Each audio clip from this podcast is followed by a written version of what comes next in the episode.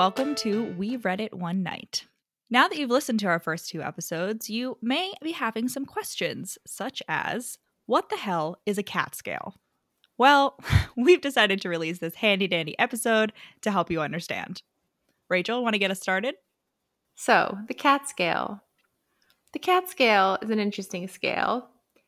It comes from our observation that a lot of romance novels tend to use anything from cat related language, such as growling or hissing or even mewling, some might say, to straight up just direct cat metaphors um, and and real life cats. That is the coup de grace of the cat scale is when there are real life cats, either of the domestic or wild variety, included somewhere in the plot.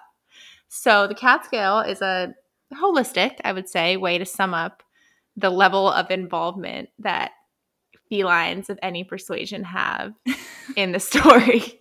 Yeah. And we, it's just, you know, we are doing this podcast for a little bit of fun of reading and laughing and recapping our favorite romance novels.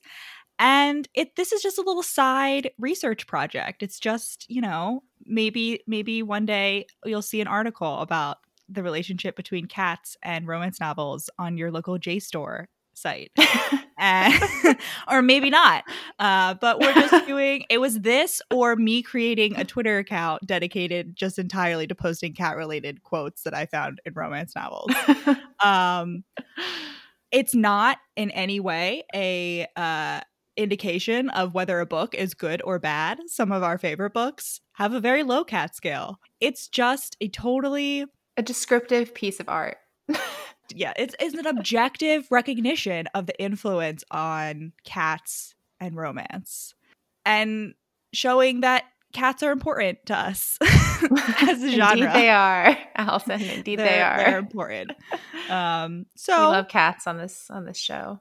If you're a cat hater, though, you can get out of here. All right. Well, I mean, I hope that nobody like hates them, even if you're not a cat person. I hope you don't hate any animals. Uh, but neither of us have a cat. Maybe someday. I don't think Rachel will ever be able to get a cat. Mm, sad. Because her partner is allergic.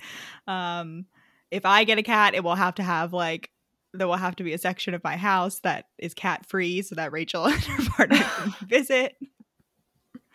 But while we are both cat free, we can indulge in our love of cats. We are very much cat allies. Yes, yes, exactly. All right. That's so, a uh, wrap. Uh, enjoy. And I hope that you start um, recognizing the influence of the feline in your own. Why is feline? Just like the word feline, I kind of hate it, even though I just said it. It, it reminds me too much of female, like females, felines. Hey, Anyone yeah. and anyone, if, if you're not aware, anyone who says who uses female instead of like the word woman or literally anything else. Out like, outside of like a scientific, like I am studying red flag, female, female mice. fruit flies. No, as an adjective, like, as an adjective, not a problem. It's the noun where we get into major issues. Yes. Immediate, immediate, like you don't even need another red flag. Just like hear it, cut them out. Ghost ghost that. Dating advice from us if they yep. use females. Feline, yellow flag. so.